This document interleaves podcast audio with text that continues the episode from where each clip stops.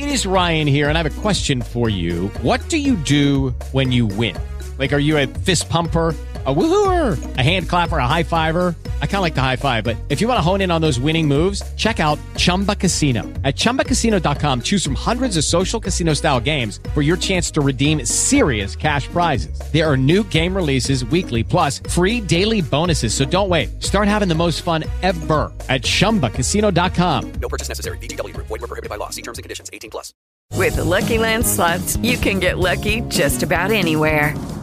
This is your captain speaking. Uh, we've got clear runway and the weather's fine, but we're just going to circle up here a while and uh, get lucky. No, no, nothing like that. It's just these cash prizes add up quick. So I suggest you sit back, keep your tray table upright, and start getting lucky. Play for free at LuckyLandSlots.com. Are you feeling lucky? No purchase necessary. Void where prohibited by law. 18 plus terms and conditions apply. See website for details. You're locked in to Stop, Look, and Listen on MyForecast.com. Ladies and gentlemen, thank you for tuning in to this week's edition of Stop, Look, and Listen. I'm your host, LeTroy Gardner. This week, we have entrepreneur, author, real estate valuation coach, Mark Jackson, better known to us as MJ. Welcome to the show, Mark. How are you doing? LeTroy it was just great, man. I, I can't thank you enough for the invitation and the opportunity to care and share with the Stop, Look, Listen audience. Thank you for inviting me. It's a joy to be here with you, man. Oh, no problem. No problem. Uh, real estate is an area that many of us are interested in. Some are afraid to dip their toe in for the first time. Others are seasoned professionals. So I'm looking forward to gaining your expertise on all fronts. Yeah. Yeah. I think the main thing is that everybody knows real estate works. It's just mm-hmm. having that confidence, that feeling of control that surely it will work for them as well. We, you know, historically, this the dynamic, you know, any number of different um, speakers or coaches or family members have talked about. Uh, whether they've done it themselves or not, they will quote that the you know most millionaires, the most um, wealth that's ever been built has been built on real estate. And you know the the real estate is not that it's it's not some for everybody because it always continues to change hands, um, generation mm-hmm. over generation over generation. So you said it best, and I'm just kind of framing it up. It's like everyone knows it works. They just need to get in position to know that it will work for. Right. And as you see in the background, Investor Comps is is this company. We'll delve into that a little bit as well. But um, let's let's talk about your humble beginnings. Talk about the journey growing up in poverty uh, to the point where you are now, becoming such a successful entrepreneur. You know, um, that that that you make a good point. So going back and being humble. When you think when I think about uh, my mom and my dad, who both you know, did not have, my dad didn't have a high school education. My mother did uh, finish high school, did one year of college, but never um, completed her education. And yet, um, their lives were rich and they poured so much into us. Um, we, we grew up in a little little town, uh, Neptune, New Jersey. It's funny. I met my wife. She says, "Yeah, right. You know, women are from Mars, men are from Venus. You know, you're from Neptune." Neptune. but it, it, was challenging. I mean, we did have a home in our fire, so we wound up having to live in a motel for a year while we were rebuilding that home. Um, I don't sleep with a pillow. Um, not that we don't have pillows. I don't sleep with the pillow to this day because for so many years we didn't have the resources for me to have one, and I just hmm. became more comfortable just laying flat on the bed. So it's something that still carries forward from those humble those humble beginnings. I did um, have the, uh, the blessing of finishing school in New Jersey, tra- transitioning off, going off to college, and getting into a corporate career. I originally worked for, I say I worked in the hospitality. Uh, what, mm-hmm. what that means is I was a manager for Church's Chicken. okay. But it took getting robbed at gunpoint three times before I realized that um, the family I had started uh, had had greater value in my life had greater value than allowing myself to stay in that circumstance. And that was in the New Orleans market where I lived at the time. And so, uh, you know, look, had to do something different. Went back to school uh, and got a better job. but even in that, it was getting those, um, I guess, those annual renewals that were, you know, you max out at 4% or the case may be. Even if you got a promotion, um, it's still someone else dictating how much you were worth. And that's when, after having bought my first home and discovering the real estate appraisal, that divine intervention kicked in and said that, hey, you can actually go and be an entrepreneur and, and determine your own worth. And that's mm-hmm. been some very rewarding, which subsequently wound up creating Investor Comps. I became a real estate appraiser, built a firm, sold that firm, and then went into the information marketing space, offering real estate valuation, data, training, coaching, guidance to investors, which originally was domestically, but expanded to internationally. We've got clients as far away as Italy and Europe, um, the UK, and all the way to Asia and to Australia. It's literally more than I could have ever dreamed of. The relationships and the experiences that have been built and lived as a result of taking that walk of faith and getting away um, from corporate life and being an entrepreneur is, again, it's more than I ever dreamed of, especially being a little punk kid from, uh-huh. from Neptune, New Jersey. All right. So when did it click for you that real estate was the lane, was your passion? Yeah. Yeah. Um, again, I was at the closing table uh, buying that first home and um, I just finished uh, within a short period of time my accounting degree. And so mm-hmm. this love of numbers translated to seeing the appraisal report. It's like this 20 page legal document. And you start turning the pages and you get to the point where you're looking at data about the two or three, the house you're buying and the comparables and stuff. And so I wound up doing what was the square footage adjustments and the dollar to averages, utilizing ratios in my head. Um, I mentioned that um, you're doing the property you're buying and the other comparables, and there were pictures of those properties, LeTroy, and they were on the paper, not taped to the paper, but on the paper. And that told me they were taken with a digital camera. I'm a gadget guy through and through. So I didn't need a reason to buy a digital camera. I needed an excuse. And I was looking at it. And then uh, because it was this 20 pages, there was this database management software that was moving information about the property I was buying and the other comparables all throughout the report. And so accounting, gadget, software, it just spoke to me. And I, I asked my real estate agent, you know, what is this? And he said, well, that mm-hmm. is the real estate appraisal. And that's how the bank determines the value of the asset such that they would be willing to lend on the property. And I turned to my wife and I said, listen, I, I don't know what this is, but I could do it. And again, subsequently, it was real estate appraisal. So that stayed in the back of my mind. And while I was still working at corporate, I thought about. I thought about. Thought about it. It's like, what would go into this? Man, I think I really would enjoy doing that. So literally, it was a divine intervention moment for me. I went ahead, went to appraisal school, took a buyout from my corporate job, and literally have never looked back. Being able to apply those valuation principles to real estate investing has been life giving for myself and all the clients that we've been able to serve over the last, nearly the last two decades. At LeTroy, the thing about real estate that gives me such a unique advantage that I'm able to share on a very, very broad basis is that is that mm-hmm. it's not about what the property is worth. When you're investing, you need to simultaneously know what's the best acquisition value what what's to be the best price that you can acquire that piece, piece of real estate but then also be able to look at your exit strategies because you are determining what is going to be the accurate repair value. How much could i remarket it for? How much would a rehabber if they do certain finishes be able to sell that property for if i just wholesale it? It's having that and being able to share that feeling of confidence and complete sense of control that you know you're going to make a profit on that transaction that has driven and provided such a great platform for others to be successful.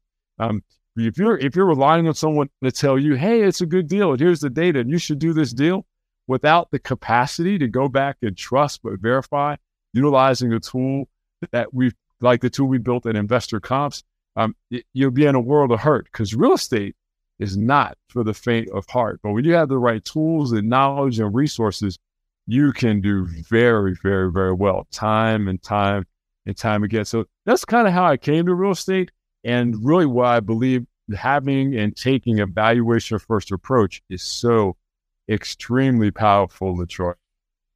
All right. Well, you you sort of mentioned investor comps. Tell us about your company and how it helps real estate investors. Yeah, um, the basic dynamic was as a real estate appraiser, uh, you go out to different mortgage companies and, and, and investing vehicles, and that's how you drum up your business. And so by talking with different real estate agents, I was introduced to real estate investors. And and that's pretty cool because normally your um, appraisal, you get paid like 350 bucks. And that's nice. But when you're doing investing appraisals, you have to do income statements and um, you have to provide rental analysis and things of that nature. So you get paid a little bit more. You get paid like $650 for those appraisals, and it's rewarding. But then you go to the closing table and they're issuing the checks, and you see that you're getting paid 650 and the investor is getting paid 15, 20, 35,000 dollars. And it, it lets you know that, hey, maybe there's another aspect to what you're doing in real estate that can be advantageous. But the investor doesn't have the capacity to deliver on and know what is a good investment without the appraisal side. There's other aspects to it, but the appraisal has a significant component. And what happened was I had a number of investors that came to me and said, MJ, when you told me not to do this deal, why was that? And how did you make that determination? Well, again, it's being in the field, utilizing the data and seeing maybe because this is on a cul-de-sac, you're not going to get as much traffic to that property. So in the time frame you're trying to turn that deal, it's not the best one. Maybe it's because of some functional obsolescence with the floor plan. Maybe an addition that's been done where you have to walk through a kitchen to get to a bedroom or something like that. Or you have to walk actually through a kitchen to a bathroom to get to a bedroom. mm-hmm. Those are things where you look at how much it would take to fix that floor plan and make it work the investor would wind up giving back all his profit and not make a good margin. And so getting questions from investors as to how I saw deals, I couldn't respond to all of them. So Investor Comps was created to provide a platform for any number of people to be able to get information simultaneously, as well as submit information on our support desk so we can respond back in a timely fashion. And that's where Investor Comps came from. And again, initially it was just domestically, but then it grew to clients utilizing it to invest in U.S. real estate, but being outside of the country.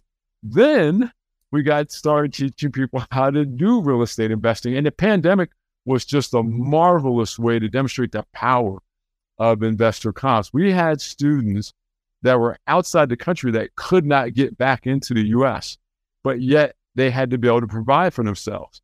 One of our people was in Buenos Aires, Argentina, and mm-hmm. literally mm-hmm. was wholesaling deals up in Evansville, Indiana, closing them, double closing, and earning income into their bank account that they were able to use and utilize and live on while they were still in Argentina because the US was closed.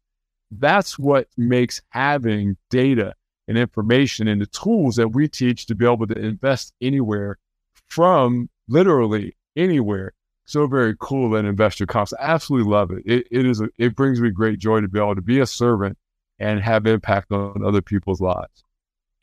Beautiful. I mean, are there any special financial principles or practices that you find particularly important for investors to understand? I think that um, one is just a belief that you can do it. Um, it doesn't require in what we teach to utilize your own credit or you know, have a huge bank account or whatever the case may be. Um, you can do this by just using some basic tools and principles, following the teaching and training, allowing me to kind of be a guide. So all those ladies and gentlemen or, you know, seasoned individuals, young individuals can be the heroes in their, in their own life. So, um, again, as long as someone's teachable and willing to put some work into it, no different than you do, with uh, mm-hmm. podcasts. I mean, the variety of audiences that you engage with, with GRR and TUT and SLL. um, being able to meet and communicate with other individuals. It's just uh, being willing to do the work. But for the same token, there are a lot of investors that are practice professionals. We have that are dentists and doctors and other individuals that all they're doing is deploying capital for passive income, but they're utilizing investor comps to make sure when a deal comes through that they can trust but verify to know that there's a good equity position so their principal is secure while they're earning good interest returns. So those are some of the things that we get into and share where, you know, what you need to know um, if you're just getting started on the active investing side, like the mm-hmm. question you asked, or for those that have um, larger sums of capital, they're deploying just for passive income growth. Um, it, it's a joy to be able to do this, but for the same token, LeTroy, I mean, if you just look over my shoulder, Ironman, um, that's something that I have evolved into through the the fruits that have come from real estate. I mean, you you have to have you know 15 hours a week of free time to go and bike and swim and run and, and have the right nutrition and and be prepared. Not to mention, you know, these races are in different destinations. I've done races as far away as Italy. So you got to be able to shift your bike over there. You got to get over there. And then you got to pay to be in a race. But it's a life giving activity. Ironman for me is just a vehicle. I mean, I'm looking forward to celebrating my 50th wedding anniversary, which is still a good ways down the road. But real estate has provided a platform for me to, and my family, to be able mm-hmm. to do things um, with, a, with a sense of freedom and comfort that um, maybe just a regular W 2 would not have allowed me to do given the skills and education I had otherwise. So, uh, real estate has been a blessing in any number of different ways. I mean, my son has done real estate transactions, my daughter's involved in the operations, the finance of our business. So, she gets to see a number of different things. I get to teach and share these principles of taking a valuation first approach with people that have been doing it with us for a while, new folks that are coming in. I, and I look forward to the individuals that I haven't even met yet that we'll be able to touch right. life in a positive way through real estate. So there's a wealth of freedom, engagement, lifestyle. And that lifestyle could be just if you want to be a blessing to someone else and you know you your needs are met and you want to be able to give because you have more to give, or if um you know you want to go uh, buy real estate in the Caribbean. Yeah, yeah, let's get into that. So I'm interested in owning real estate in the Caribbean. Um, just talk about the differences that you've observed in the real estate valuation practices across different countries. And are there any unique challenges or opportunities you've encountered so far? So uh, I, am going to go ahead and say I, I, hold assets in the U.S. territory of Puerto Rico.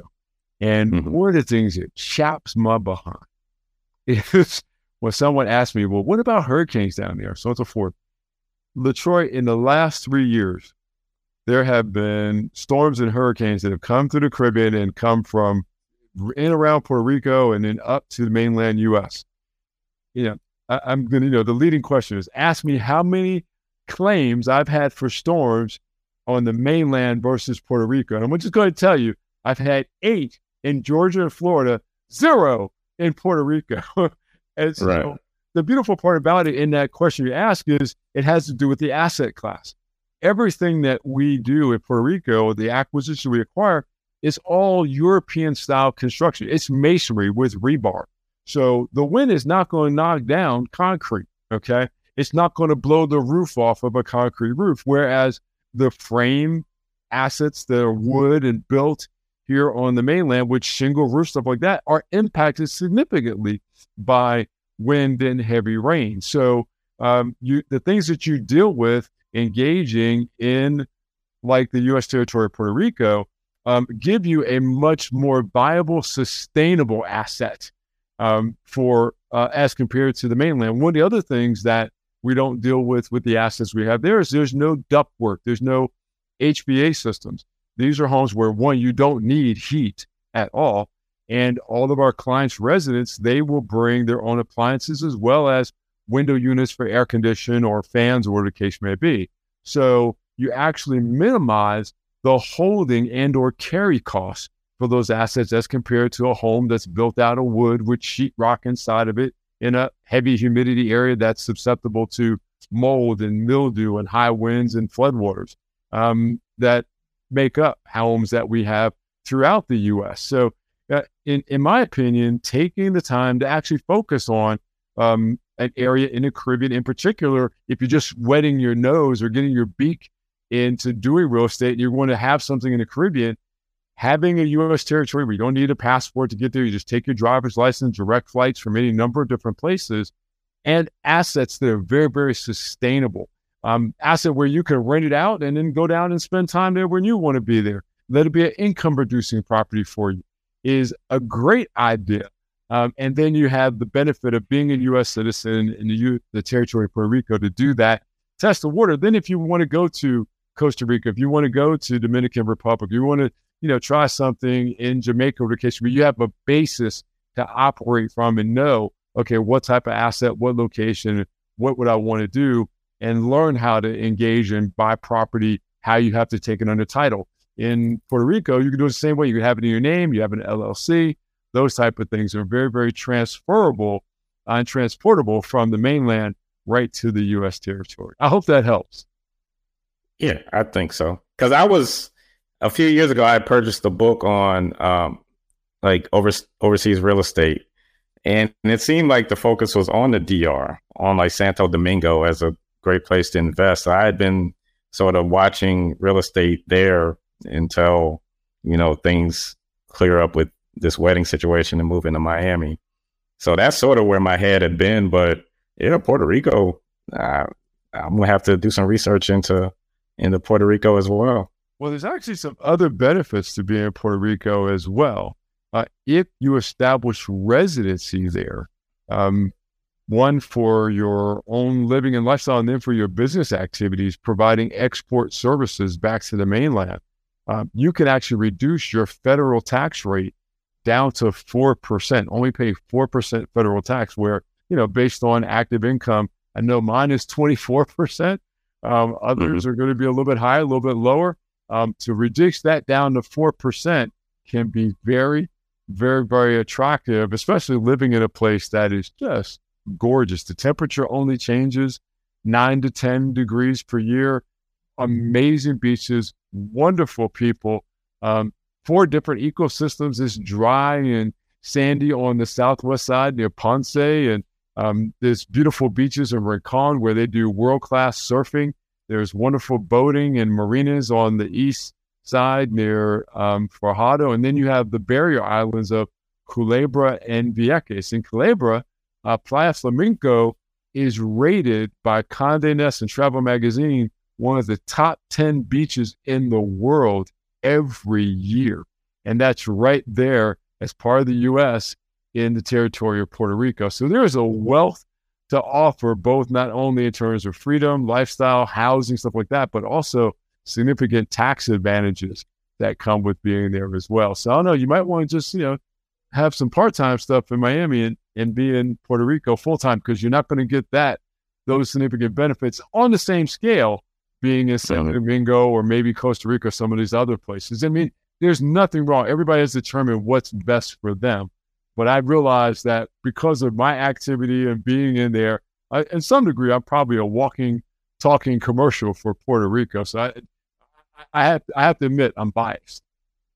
Okay, cool. So, like, based on your extensive international and domestic portfolio, like, what is your strategy as far as looking for investments? Is it based on places that uh, you have an immense affinity for, or is it like, say, like Detroit a few years ago, where there were a lot of deals um, on real estate, and you're like, i should get in now uh, before uh, the prices go up. Like, what was your strategy? I love that phrasing. You use two, th- one, one in particular, affinity what market area does anyone that's listening to this or seeing it, you know, what area do you have an affinity for? Because we do believe in virtual investing. It's what we teach that you can invest anywhere from anywhere. Um, and then you said Detroit. Well, a, in uh, 2009 through 2016, I was like, I have no interest in going to Detroit, being there. Uh, I've seen the decline in population. the blight that is taken there, so on and so forth. But in December of 2016, actually went there on the ground with someone that's from the area, spent two days driving different marketers, doing different analysis, and looking at the trends in terms of employment, um, distribution centers coming in, what's happening in Michigan, and actually bolstering them to, to do some type of comeback now that uh, the automotive business is not the core of the um, income and jobs there. So, um, being on the ground, I did some analysis, saw the type of assets again, masonry construction, steel I beams in the basements, the rental rates, the population started to come back up. It was keen time to go ahead and dip my foot in the water. So we started acquiring assets in Detroit once we built a solid knowledge base around it and could see where it would produce tangible, meaningful income on a passive basis, even though I live in Salt Lake and my companies are based in Atlanta. Another um, example of that is we have some family assets that we maintain, and this goes back to the affinity. My my mother's family is from uh, Darlington and Florence, South Carolina, right there where 95 and 20 intersect the two interstates, and so mm-hmm. we've held on to some family assets that were um, not uh, inherited, but that we were able to acquire from uh, that went from my great uncles to my grandmother to uh, my, my my uncle, my mother's brother, uh, and then we've been able to sustain this. My mother has a couple of properties there, so we maintain a portfolio remotely in that corridor of South Carolina because we have an affinity for family activity that is there, and those resources that are produced and spit off cash flow are put aside for future members of the family for their education and well being in life. So there are some specific strategies as to where we will go, why we would go, and and the timing of it. I mean, it's it's ironic that you said Affinity and Detroit in that engagement, but we also do business in Baltimore, Maryland. We do business just outside Gary, Indiana, because there's people there want more affordable homes and less tax bases out of Chicago.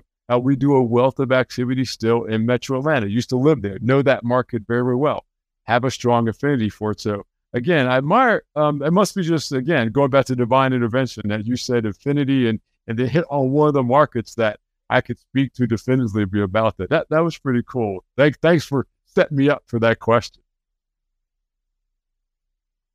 Yeah, because I know like with the Midwest, like every time I'll see an article say on Yahoo or Google about places where you could um, get into real estate for cheap. It's always the Midwest. It's always your Michigans, your Ohio's, your um, Indiana's, um, you know, places in the the heartland. And um, it's like, yeah, you could see like a 1500 square foot home and they'll be selling it for like 40, 50,000. And you're like, uh, you're thinking, is this a, is this a, um, is this legit or like, like what what sort of neighborhood is this in? Or I mean, is the house house still standing on all of its foundation? So yeah, that's why I had to bring up Detroit because I know, like, especially after I think like Kwame Kilpatrick's um, uh, tenure as mayor, how that went down. You know, people soured on the area so much. Yeah, it's true. And being able to utilize the different tools that are out there. We have um, resources that actually provide discounted property. Um, it's just our, our, motivated seller leads. And so, you know, if you have an affinity for um, right there at the Kansas Missouri line in um, uh, Kansas City, if you have an affinity for St. Louis, if you have an affinity for uh, maybe being in Tulsa or Oklahoma City, uh, these are all, you know, essentially what you refer to as red states to some degree. Um, you have to be very careful and be mindful that you want to be in a state that has that is landlord friendly if you're going to be holding assets and or taking them under contract and reselling them. Now, you don't want to get a situation where you got to get in litigation just to release an asset or move somebody out of a property. Uh, not that you can't do and be successful in states that are that are not landlord friendly, but stack the cards in your favor is what we like to teach and care and share. But yeah, if you're in a market area on on the coast or you know again in Miami and you see uh, 1500 square feet, you're normally seeing that that's three, 400,000, 275, 325,000. And you turn around and you see 1500 square feet and it's 55 or 45 or whatever. it, it you, you, have to get into the data and be able to look at something um, to be able to justify how and why that would be the case. So it, it does take a good bit of care, but it can be done literally. Uh, this virtual investing is very, very real. It's something that I, I enjoy teaching and caring to share. And it's it, it's changed a lot of people's lives, no differently than that was in Buenos Aires and being able to make a living while they couldn't come back to the States for six months. Dr. Todd McLean provides periodontal and dental implant services in two convenient locations. They offer over a decade of experience treating patients, and appointments can even be scheduled in the evenings, weekends, or early mornings. Give them a call in Chapel Hill at 919 537 9774 or in Durham at 919 484 8338 or visit them online at gumsandimplants.org.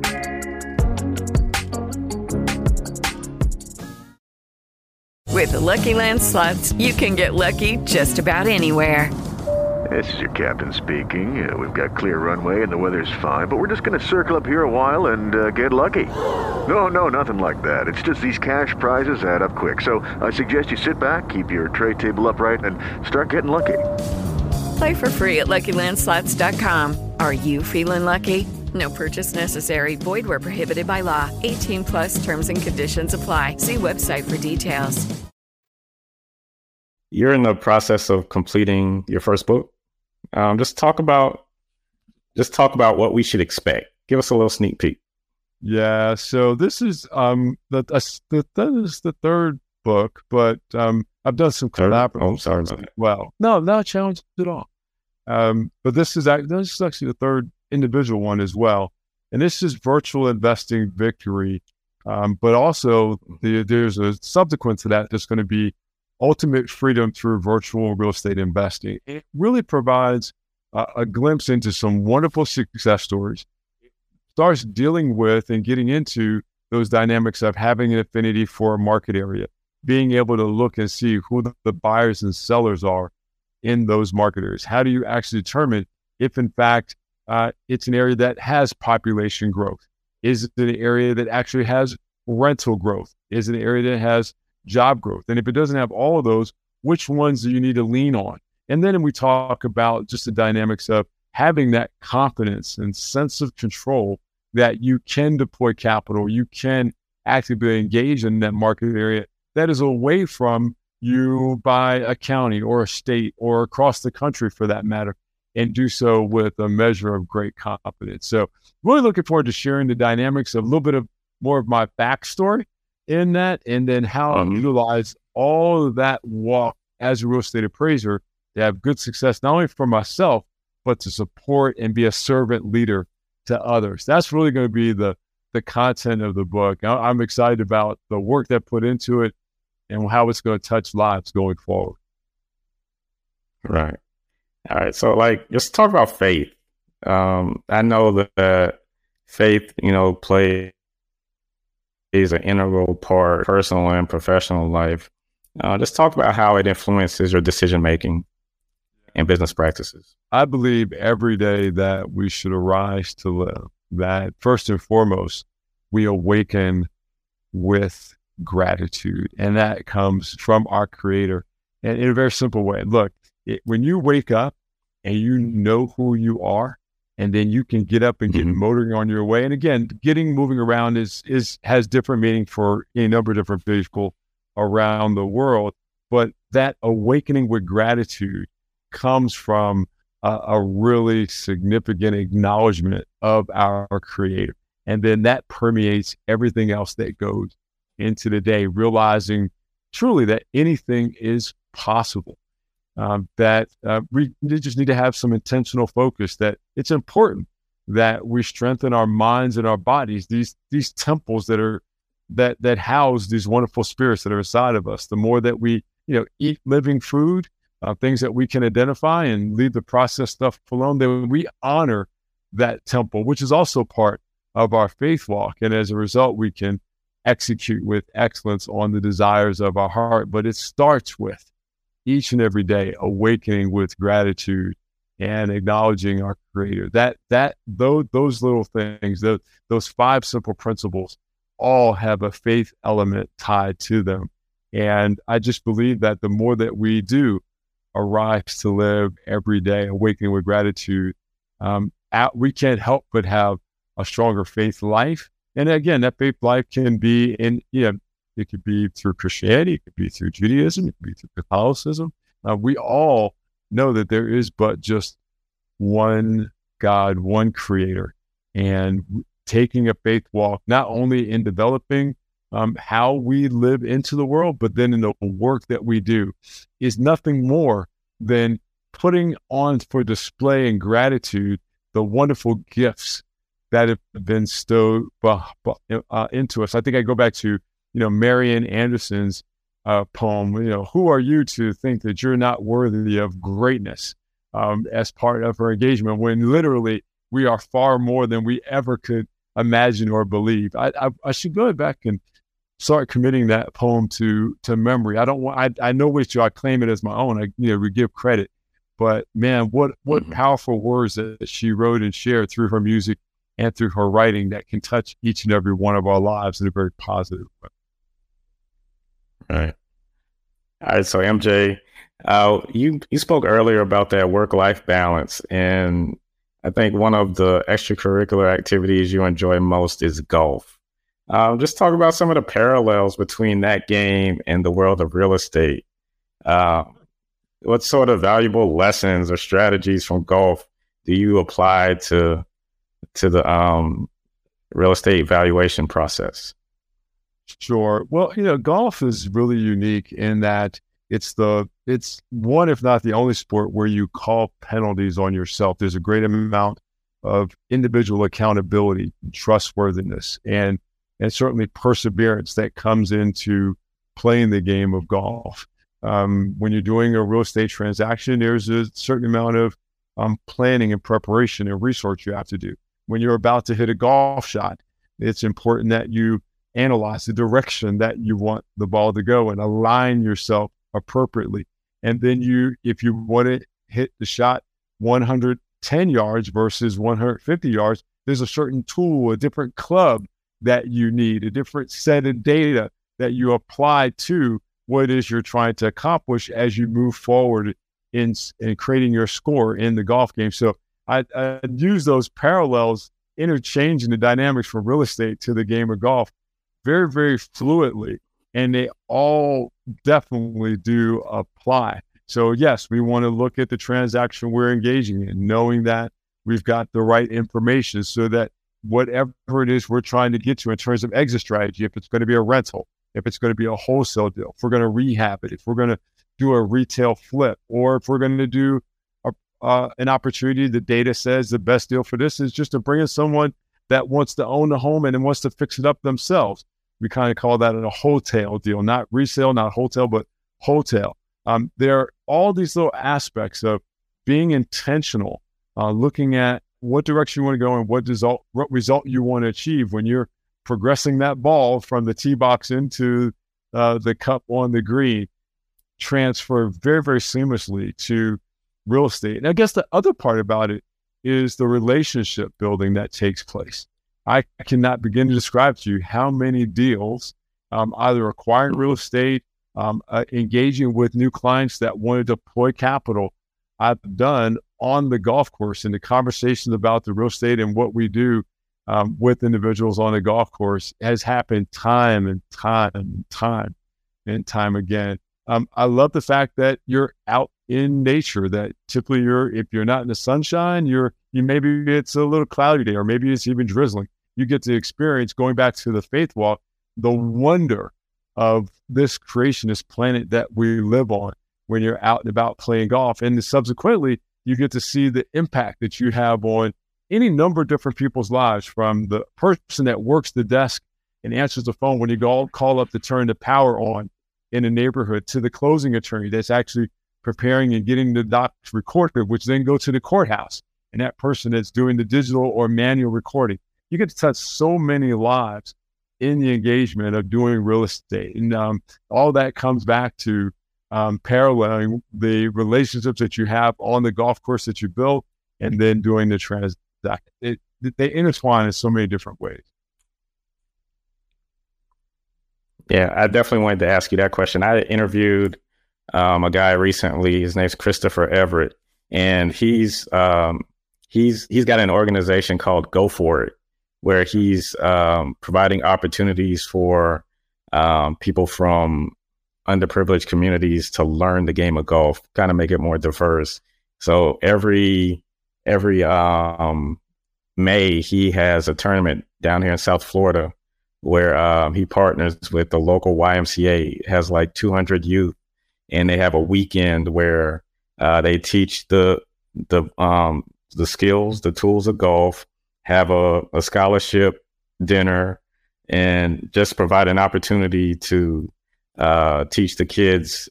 And it's it's also at a black owned golf course um, down here. Phenomenal. So I mean, is it go for it with the E and the four? Yeah. So it's G O then four F O R E then it with an exclamation point. I love it. Please do share Chris's information. We're doing a. Uh, this is more of the life giving aspects that have come out of real estate. Uh, we have set up a nonprofit called 50 and 40, a first tee mission. And several associates and I, beginning June 10th of 2024, are going to be playing 50 golf courses, one in each of the 50 states, in only 40 days. And we'll be visiting 30 first tee programs. The first tee program is a youth development program, very similar to what Chris is doing with Go For It. And they need public funding. So we're going to be bringing attention across the country, going from Pasadena, California, going east and going north and west, and then all the way to Alaska and Hawaii, bringing attention to all of these first tee programs so that they can get a bigger um, platform for exposure as w- through the game of golf with teachers, as Chris knows, honesty, perseverance, trustworthiness, uh, all these things that engage and make much better young lives across the country. First Tee um, provides the golf equipment, um, the training, uh, has that has the young people out on the facilities. All that is done through the benefits of funding that's provided to the First Tee program, and we're looking forward to bring great attention to that. But again, even that activity is only something that can be visualized when you have time to think, to be beyond just what your own needs are. And that's the beauty of what real estate provides that ongoing, continuous income, whether you're doing individual deals or deals that are providing just passive income from it. It gives you great capacity to live beyond just your regular means. To go for it. I love the name. That's why I asked, was it F O R E? Because that ties the golf right into it. Thanks. So yes, definitely. Yep. Four. wrap up. Send me. Let Let's engage. I'd love to get Chris's information. All right. Yeah, sure. I'll share it in the chat afterwards and link you to up because I mean he's doing amazing things. You know, he wrote a book as well titled "Go For It" as well. So yeah, check it out. Yeah. So I'm curious because um, we've talked about your affinity and owning property, you know, trying to keep it within the family and then places that you love to visit, but also being very um, data focused. So, like, how much of it, like, do you ever let your emotions come into play when when you're involved in this game? Because I, can see it both ways. I can see like staying data focused, but then you see something and it's love at first sight. And it's like, even if there's a possibility that I could lose money on this, I don't care because I'm just in love with the property or the investment. So just just tell me about that. No, that that's simple. We are never emotionally attached to any deal. Never, never. Okay. I've met I've worked with over the years, and you know they get their first deal, and it's like, I got on a contract. And I tell them, throw that puppy back. And they're just crushed. it's like, wait a minute, I got on a contract. This has got to be it. It's like, no.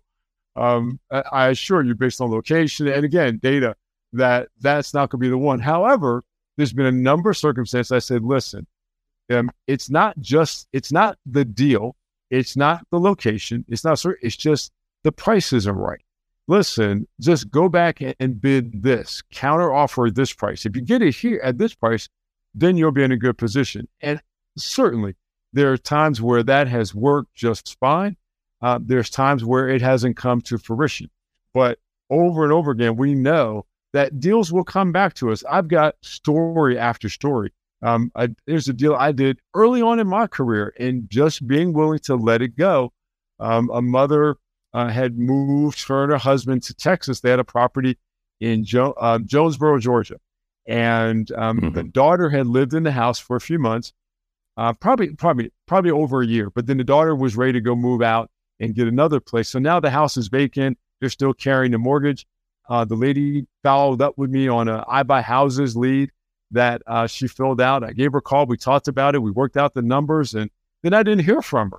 And I was wondering, you know, what happened. And so uh, probably within a few weeks, I just called her back. I said, listen, I know she was working with another investor as well. So I said, ma'am, I just wanted to ask, what happened that you decided to go with the other investor and not with me? And she just said, well, I actually didn't go with the other investor. I'm still looking to move the property. And then we were able to, to work on the terms. So again, I was willing to let the property go, but I was in that situation. I just wanted to find out what could I have done better. And that was early on in my investing career. But you have to be willing to let the asset go, um, not just do it at all costs, because doing it at all costs can come back to bite you very, very, very, very, very, very deeply. So again, never emotionally attached to any transaction. You just cannot do it. And certainly we do say that real estate is not for the faint of heart. You've got to have some fortitude. Okay. So, I mean, are there any other disclaimers for um, those that are new to the game? Because I know there's like a growing amount of skepticism when it comes to um, people, I guess, putting their trust in some of the um, influencers per se, like real estate influencers, and they don't really see a return, a profit return, and and then like they're suing the person that they either put faith in or lost a lot of money. So you know, feel free to put out a disclaimer. Yeah, I think it's important. Um, yeah, again, you know, past results are no indicator of future results and so forth. But here's the thing: this is this is the thing I love about the space I'm in because I teach again from a valuation perspective and I offer investor comps. As I'm talking about the different types of transactions we do, I, I do Monday moments with MJ every week on my Facebook page. Um, we do a wealth of training through investor comps. Um, but every transaction I talk about, anybody inside the investor comps community or wants to join the community, they can go look up the exact address I'm talking about from 2005 or 2001 or 2011 or 2016 or 2021 or 2022, they can actually see and pull the address and see when it was acquired, what it sold for, the dates that it went for. That gives me a, a positioning where, you know, the trustworthiness just kind of goes out the window because you can verify each and everything I talk about. Um, in other circumstances, that's not always the case. Yes, you want to have someone, if they're teaching you want to know the deals they've done. Where are the settlement statements that actually indicate the transaction that they've been engaged in? Um, you'll find that anytime I'm sharing information, I don't redact um, the buyers, the sellers, the prices, the address. All of that is transparent because, again, you can go back and verify it on the very data that I teach about. So um, I'm in a very unique position based on the question that you asked. The only other caveat is that everyone has to do their own work there's a number of folks that have come through investor comps have touched it, you know, kind of, you know, massage and, and been engaged, but haven't really put in the work necessary for their own good success. Uh, we talk about these three basic principles when it comes to um, those that are out there and engaging. One, you, there's only three reasons why you don't do things. And one is if you don't have the knowledge. Well, even if you're looking to engage with someone, you want to know that you have the knowledge and tools or gain the knowledge and tools to be successful. Um, you again, you want to have those tools. You maybe gain the knowledge, but if you don't have the time or you know the right computer or you know transportation or whatever the case may be, access to capital, uh, even if you have the knowledge, without the tools, you still can't complete the task or achieve the goal that you're going after. And but once you have the knowledge and you have the tools readily available with no excuses, then the only reason that new people that are engaging in real estate um, for wholesaling and or flipping is because they don't care. They have to individually care enough to apply the knowledge and tools so they can be successful in, in, in their own right rather than going back and pointing a finger and say, you know, someone didn't make it happen for me. And again, that's in all stages of life. I've worked with those that are older than I, younger than I, same age as I, whatever the case may be. It's that intentional engagement and work ethic that takes the knowledge and tools and the willingness to care about the work that they're doing that makes for the best success. So that that that's how I approach that dynamic, LeTroy, when it comes to someone that, you know, is trying to figure out if this is real, if if it's gonna work. You got you, you got to be willing to do some work as well. Right. All right. Appreciate that. Um, so MJ, what what do you find most rewarding? Um, man, being a, a husband, being a dad, um, a grandfather, um, a mentor to others is um, those life experiences, those relationships.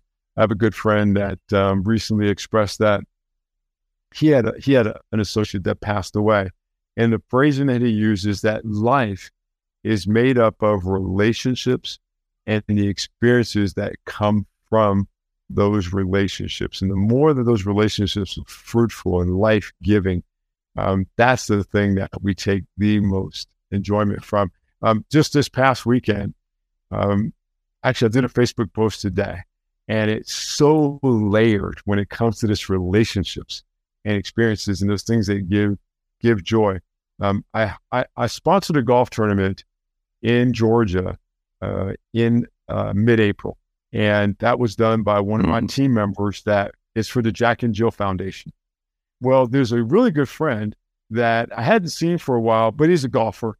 And I said, listen, I would love for you to come be on my team. Come play with me, um, with my son and I. And he did. You know, he's like, he made, he's like, yeah, man, I haven't seen you in a long time. Let's come together. Well, I talked about this 50 and 40 project. Well, as we finished up the golf, we had a great time after we took first place as well. Got a nice trophy for it. Uh, but uh, I told him about the new project we was doing, and he's. I asked him, so what what can I what I'm looking for someone to help me with marketing and raising capital. He says, well, I know just the guy, and he puts me in touch with one. That we have a good conversation. That gentleman opens his Rolodex, puts me in touch with several other people, and I follow up with them. Well, I went to go play golf with this one gentleman this past weekend, and while we're sitting down and having a meal after uh, the round of golf, someone else that he knows walks up. We tell him about the project, and he's all in. I mean, literally to getting corporate financing and stuff in there. So all that does is go back and speak to being and having relationships that produce unique and very, very special experiences. That, those are the things that I get excited about each and every day as, as I uh, arise to live and encourage others to do so as well. Okay. All right. So as we prepare to close, MJ, you know, feel free to plug whatever you need to plug, investor comps, the new book, you know, how we can find you, um, places that I need to look at in Puerto Rico. yeah, just whatever you need to plug. I'll start with the last one first. I'll actually be down there the entire month of August. When when's your wedding day? September 2nd. There you go. So I'll be down here entire month of August. Let's stay in touch come on down, join me. I've got a really nice ability to stay there. I've got some other friends that are coming. Um, come get a lay of the land, see what's there. If, if, in fact you haven't traveled before, you may have, but let me extend that mm-hmm. invitation um, to you. In terms of getting in touch with me, it's simple, themarkjackson.com. Um, certainly there's resources there. There's ways to get in touch with the team where we can schedule calls and engage with anyone that wants to find out a little bit more about what we do in real estate, uh, deploying capital, learning how to invest anywhere from anywhere. That's themarkjackson.com is the best way to reach out and touch bases. And, and Troy, I can't thank enough. This has been life giving, and you and about what you do with the Four Media podcast. Thanks so much for the invitation. I, I'm grateful to have had the time to care and share with you and the audience. All right. Well, thank you for your time. Thank you for your expertise. Uh, from Neptune, New Jersey, sleeping on a bed without a pillow to Church's Chicken to investor comps. You've seen it all. and for Stop Look and Listen, I'm your host, LeTroy Gardner. See you next week. Peace and blessings.